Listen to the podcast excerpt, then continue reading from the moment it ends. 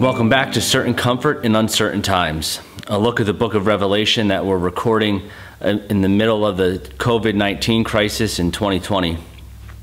And all along, as we've gone through the book of Revelation, we've uh, made the point of trying not to miss the forest for the trees, uh, trying not to get caught in, uh, in, all the symbolism and all the details, chasing rabbit trails, trying to figure out the one to one equivalencies, uh, trying to figure out what in our uh, present day news headlines might be found in the book of Revelation and coming up with timelines and charts and dates and uh, guesses on who uh, certain persons are supposed to represent and certain symbols are supposed to represent.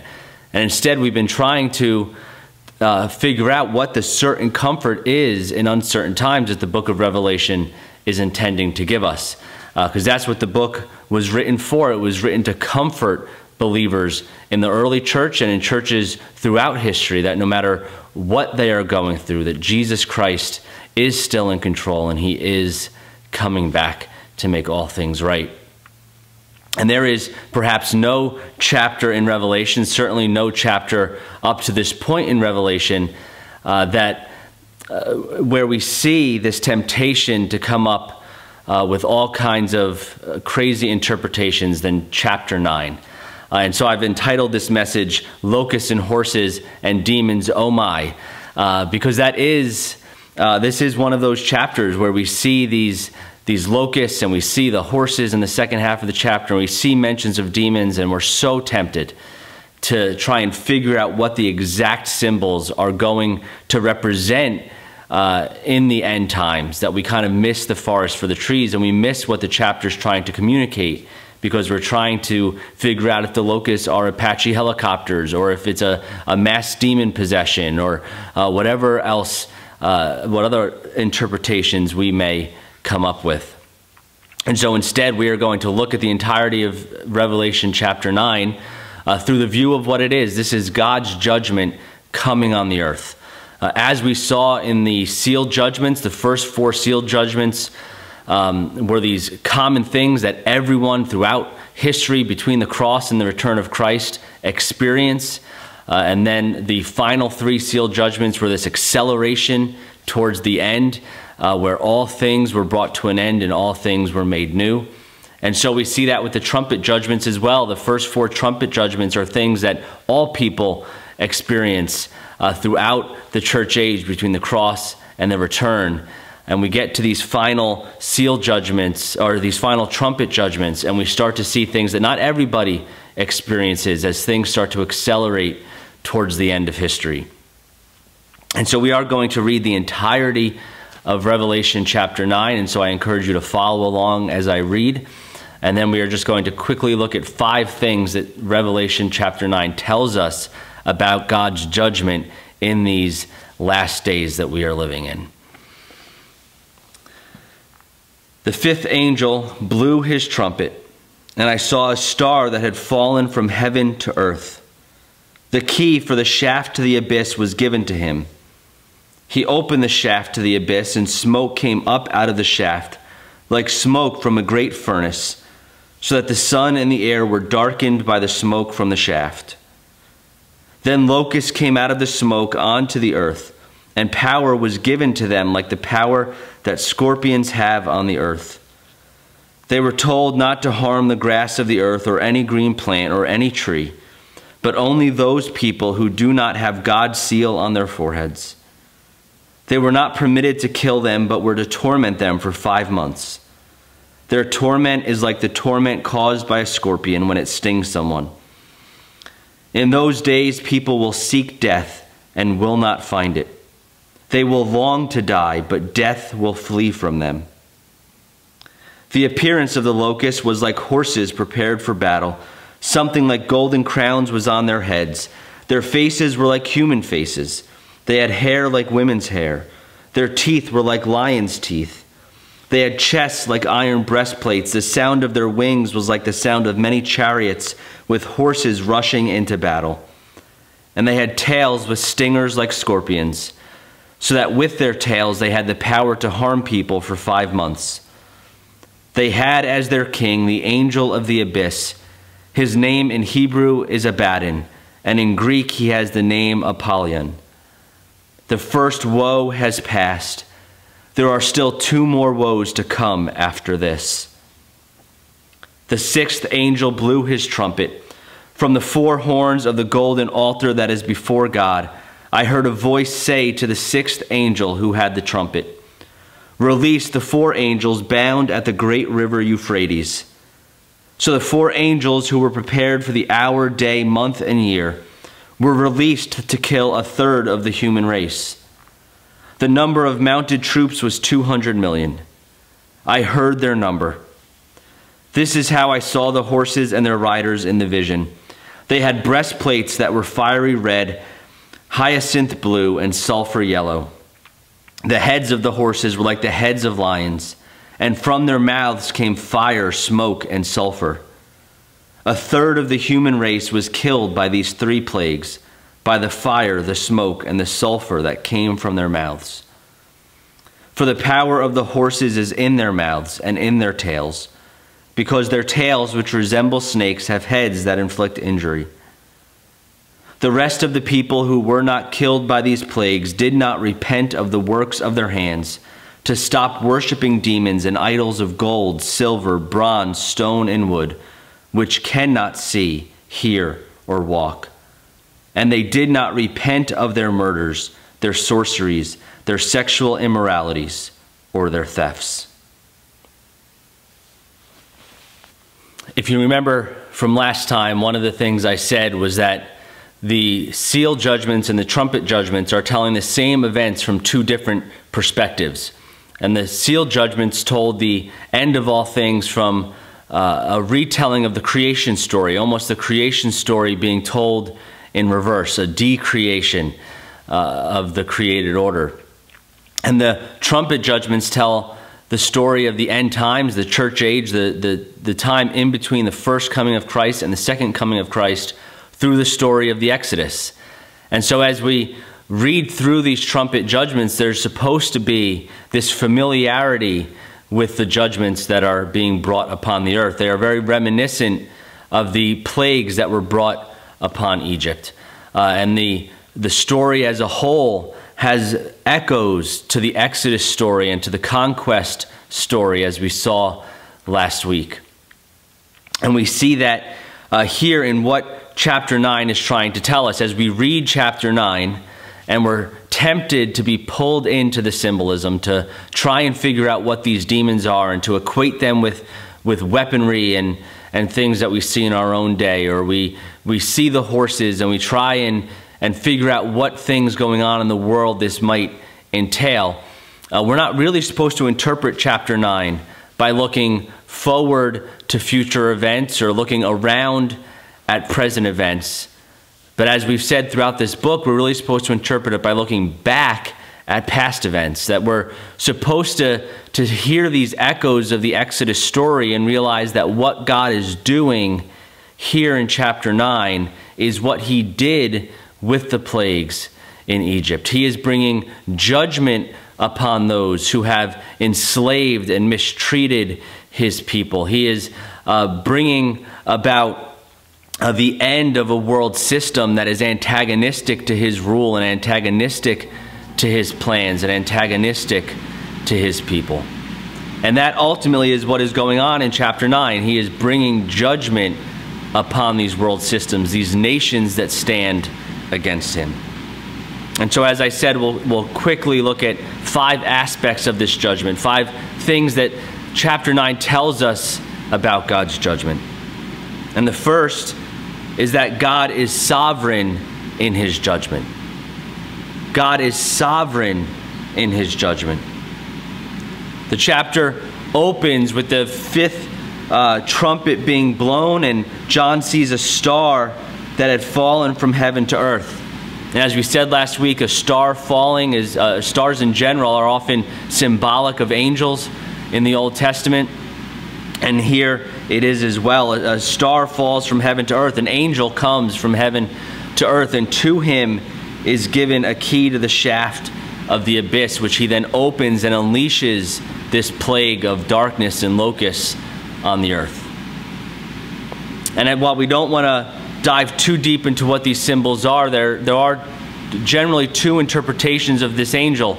Uh, some see this as uh, a fallen angel, uh, an angel who is siding with Satan, and so he falls to the earth, uh, much like we hear of Lucifer falling to the earth in the Old Testament, being cast out of heaven. Uh, but I'm not sure that's the best interpretation. I tend to believe that this is uh, not a fallen angel, but this is a good angel loyal to God who is not falling per se, but is being sent from heaven to earth. Uh, and the main reason I, I think that is because he's given uh, the key to the shaft of the abyss. Uh, if you remember back at the beginning of the book, one of the ways Jesus announces himself, introduces himself to John and to the readers of this book, is that he is the one who has the keys of death and of Hades. Uh, and so I think it's problematic to see Jesus as turning over those keys to a fallen angel. And so I think this is much more likely uh, John telling us that God is ultimately the one behind this abyss being open. This is only occurring because God is allowing it to occur. He is the one who sends the angel, gives him the authority to open the abyss and unleash this judgment on the earth. And we continue to see then throughout the chapter this idea that even as uh, this judgment is coming and it seems to be very chaotic on the earth with the locusts inflicting torment and the, the horses killing a third of the world's population, what we see instead is, is God is actually in control of all of this. He is allowing it to happen. He is the one who gives the authority for the abyss to be opened. And we see it even in the fact that He is the one who dictates how long these judgments last. He is the one who dictates when they end. Even that reference to a, a third of the human race being killed by the horses, uh, being killed by this warfare. We saw last week the reference to Ezekiel 5, where a third of the, the earth was killed by the famine. And so this is God setting out what judgments were going to happen, what judgments would befall what people, when they would start, when they would end, who they would affect. And that's a, another way we see God's sovereignty in the midst of his judgment. Uh, the locusts are sent out and they can't harm any of the grass of the earth or the green plant or any tree, which of course is what traditional uh, locusts, the actual insects, do. They affect all of those things but instead they would affect all those people who were not sealed back in Revelation chapter 7. And so these are not judgments experienced by everybody, but these are judgments experienced by those who are not sealed. These are judgments experienced by unbelievers. And so this is very much uh, another sign that the trumpet judgments are telling the same story as the seal judgments. Uh, they're not occurring after the sealed judgments, they're uh, occurring at the same time as the sealed judgments. And if you think back to Revelation chapter 6, when the fifth seal was broken, it's the, the martyrs crying out, How long, O Lord, until you avenge our blood? How long until you set all things right? And that's the fifth seal. And here with the fifth trumpet, again, telling the same story from a different perspective. What you have is vengeance being taken on the world for the blood of the martyrs. The sealed are protected from the locusts, but the locusts come and they torment, uh, most likely a spiritual torment, perhaps even a psychological or emotional torment, these people who were not sealed in chapter 7, the unbelievers, the world, as I said, aligned against God and his people, uh, antagonistic to God and his people. And so God is bringing about in these judgments his purposes. He's answering the prayers of his saints.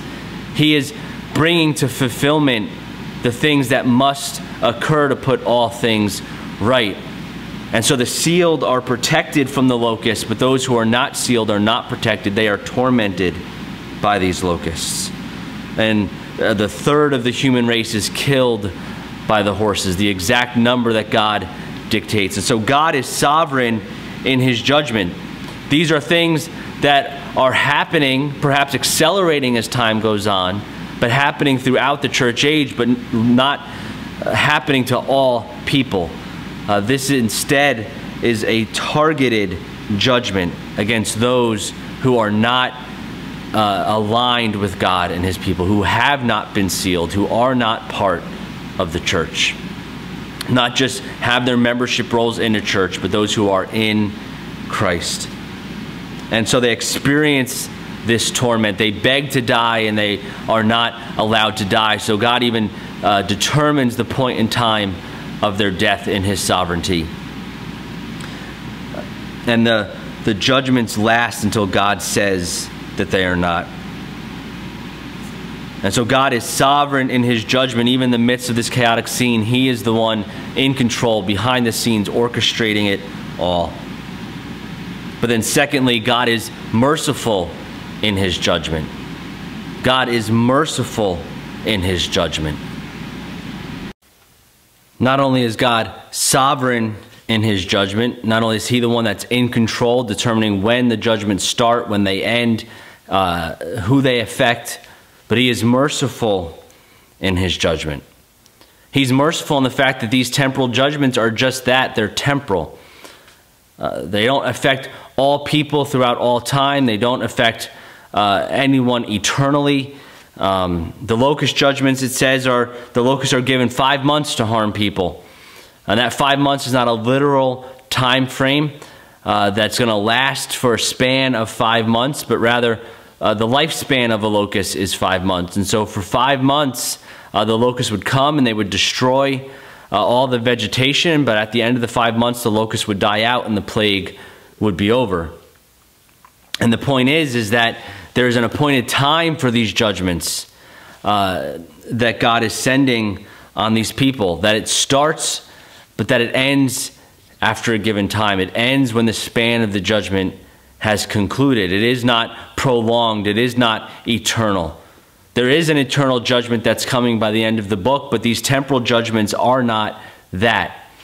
And so, even for people uh, who are being judged for their treatment of the saints, even those who are being judged uh, for tormenting the people of God, uh, even their judgment does not last forever.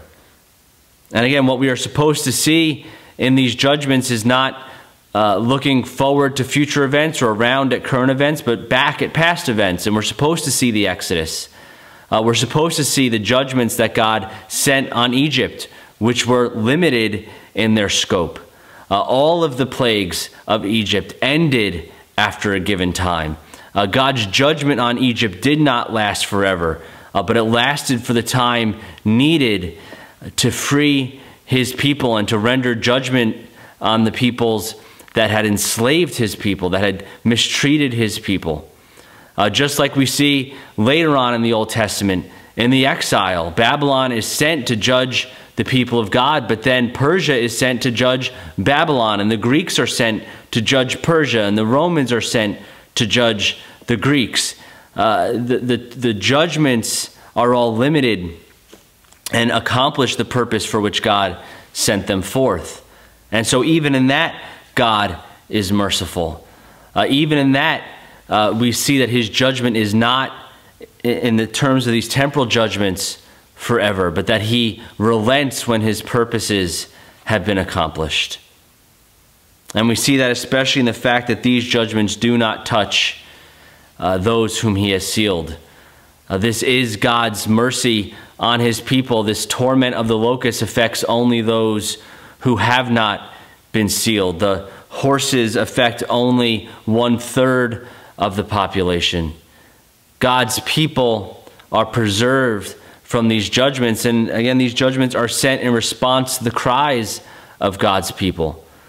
The fifth seal, the, God's people cry out, How long, O Lord, until you avenge us? And the fifth trumpet, God avenges his people. And so God is not only sovereign in his judgment, he is merciful in his judgment. But thirdly, God is righteous in his judgment. God is righteous in his judgment. And by that I mean that God is not judging the innocent. He is not uh, afflicting those who Uh, should not be afflicted. The key verse or key verses in Revelation chapter 9 are verses 20 and 21, where it says, The rest of the people who were not killed by these plagues did not repent of the works of their hands, to stop worshiping demons and idols of gold, silver, bronze, stone, and wood, which cannot see, hear, or walk. And they did not repent of their murders, their sorceries, their sexual immorality, or their thefts. These judgments are sent uh, as a call to people to repent, and yet the people do not repent. And again, those echoes of Exodus are here, where all of these plagues of Egypt occur, and yet Pharaoh hardened his heart against the Lord. Every plague that comes, Pharaoh does not repent, but instead hardens his heart. And that's what we should see here in Revelation chapter 9 that God sends these judgments, and yet, even these judgments uh, do not cause the people who are aligned against God to question their idolatry, to question their sin. They do not repent from their idolatry. They do not repent uh, from their murders, their sorceries, their sexual immorality, or their thefts. Instead, when faced with this judgment, they become further entrenched in their idolatry, further entrenched in their murders and in all of their sinful practices. And so we are reminded of those judgments of Egypt, where Pharaoh does not repent but just brings more and more judgment upon his head. And so we see that God is righteous in his judgments here in Revelation as well when we do get to that point where eternal judgment is given. We already have this buildup that reminds us that uh, there is no one who is caught unaware but rather we all living through this time have repeated reminders, repeated calls to repent. And this is the difference between those who are sealed and those who are not. Uh, those who are not sealed do not repent. They experience these things in the end times. They do not repent. They become further entrenched in their idolatry and their sin. With the implication being that those who are sealed do repent. Uh, and that, that even is what you see in, in these verses that talk about them not repenting from worshiping demons and idols of gold, silver, bronze, stone, and wood, which cannot see, hear, or walk. Uh, that idea that idols are made of these uh, earthly materials and they cannot see, hear, or walk, uh, this is common idolatry language in the Old Testament. Uh, starting with the golden calf. And it's at the, the uh, worship of the golden calf that God first starts to tell Israel that they uh, are stiff necked people who have eyes that do not see and ears that do not hear. And throughout the prophetic books, especially in Isaiah and Jeremiah, uh, we see uh, God calling his people to stop worshiping gods made of gold, silver, bronze, and wood, and instead to repent of their idolatry and come back to worship Him. And so, what we see here is that this, these judgments are supposed to do those same things. And what really marks out who's sealed and who isn't is that idea of repentance. Uh, those who are not sealed, those who ultimately will pass into eternal judgment, it's not because they had no opportunity to repent. It's because they refused to repent. And so God is not only sovereign and merciful in his judgment, he is righteous in his judgment. Uh, the idea very much is, as C.S. Lewis says in The Great Divorce, that the gates of hell are locked from the inside. People willfully choosing not to repent uh, when confronted with their sin and their idolatry, but instead to become entrenched in it.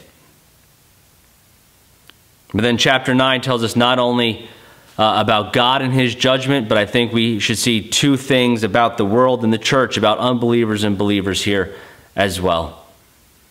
And the first, that the world is deserving of God's judgment. The world is deserving of God's judgment.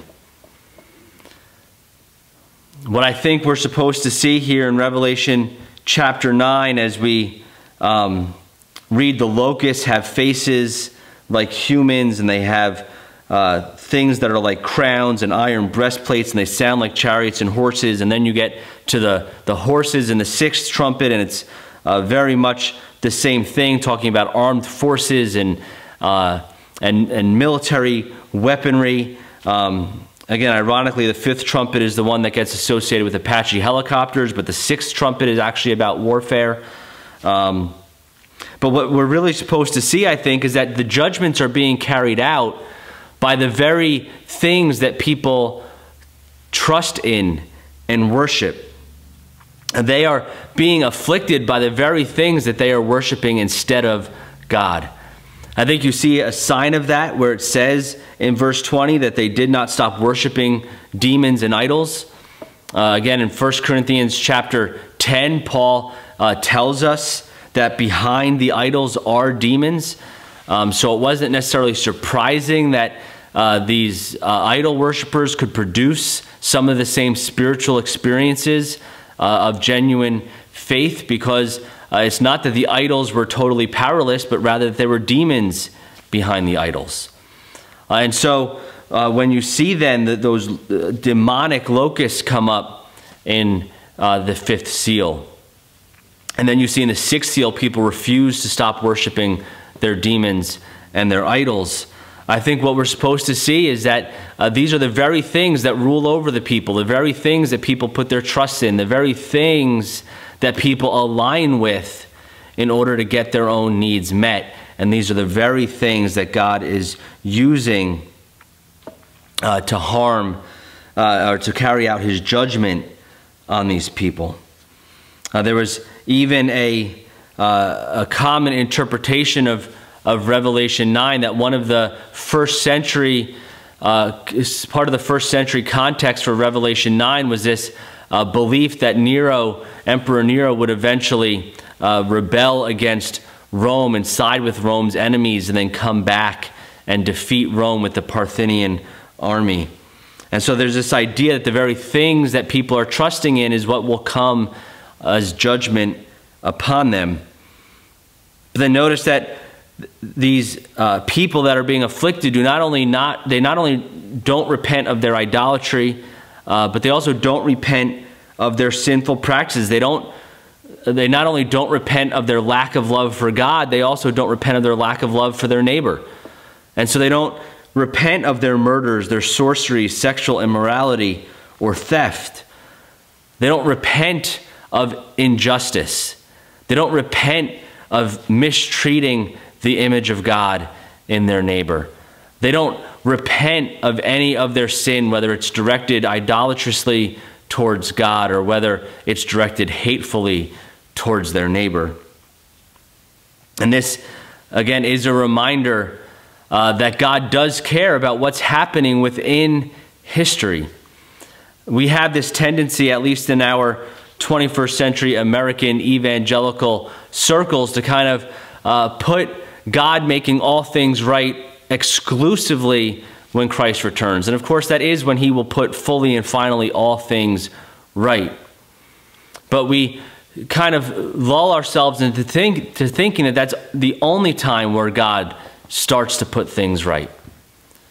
And yet, as we've seen, as we go back to the Old Testament to look at God's judgment, God's judgment on Egypt was not just because they were worshiping false gods, but because of how they were treating Israel.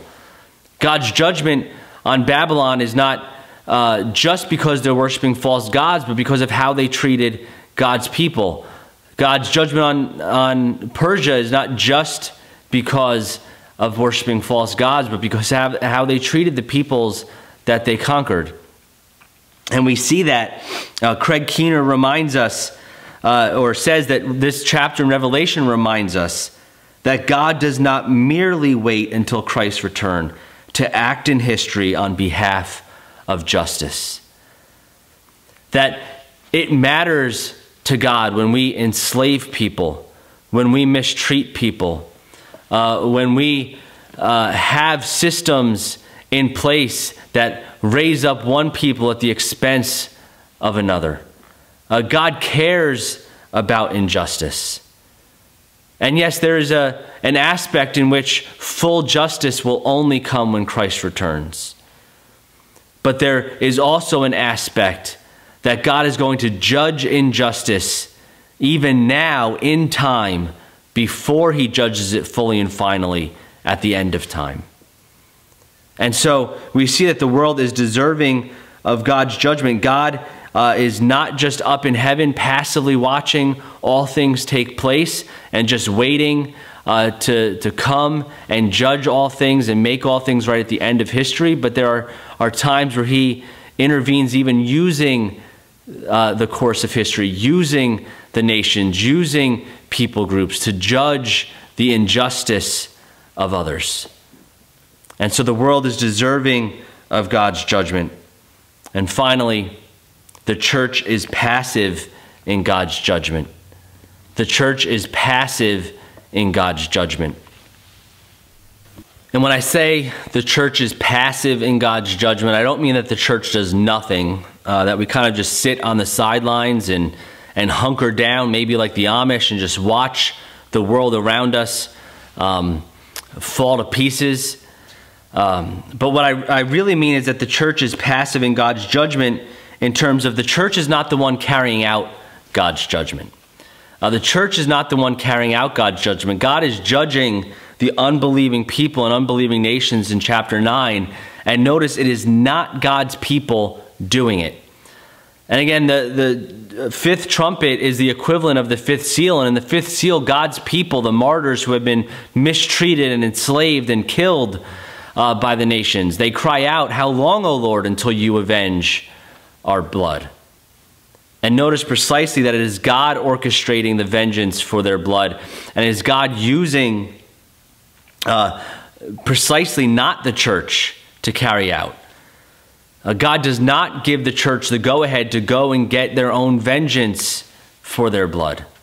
Uh, he does not use the church to carry out his judgment. The church, as we've seen repeatedly throughout Revelation, especially most recently in Revelation chapter 7. The church is called to the cross. The church is called to precisely that life and that death that Christ lived and that Christ died.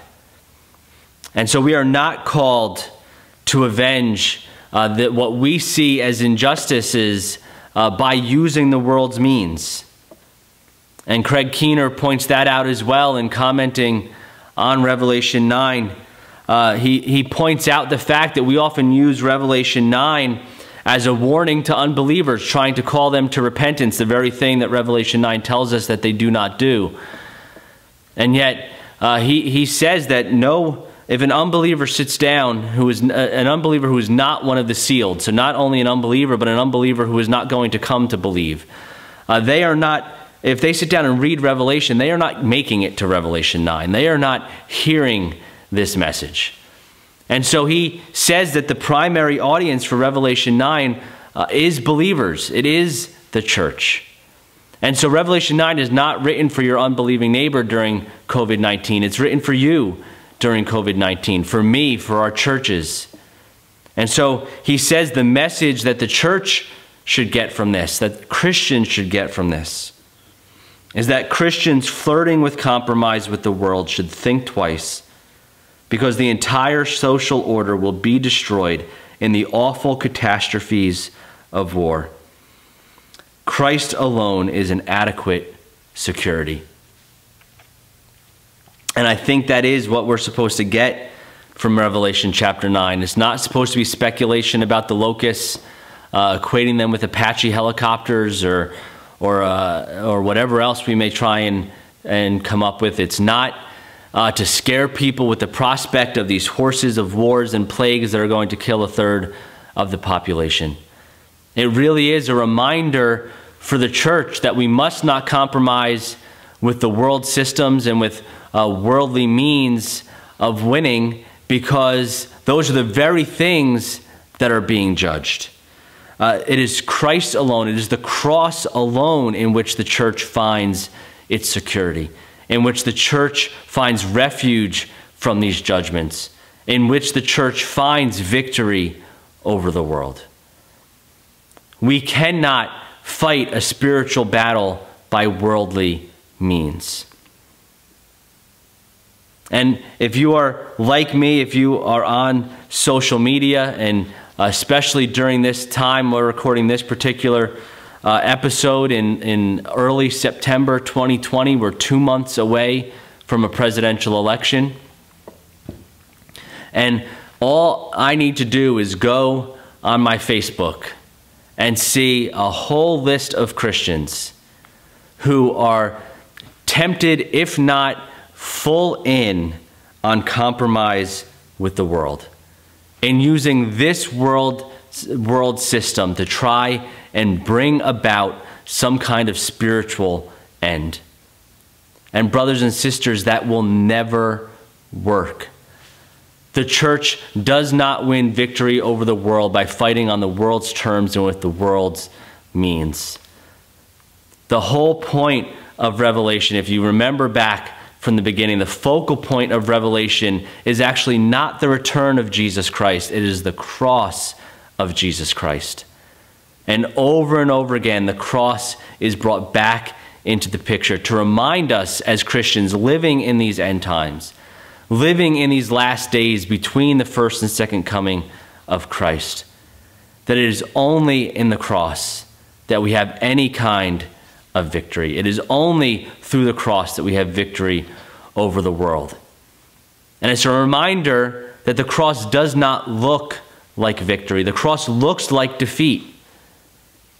And yet, Revelation is reminding us that it is the very things that we're tempted to put our trust in, the very things that we're tempted to worship because they, they help us win.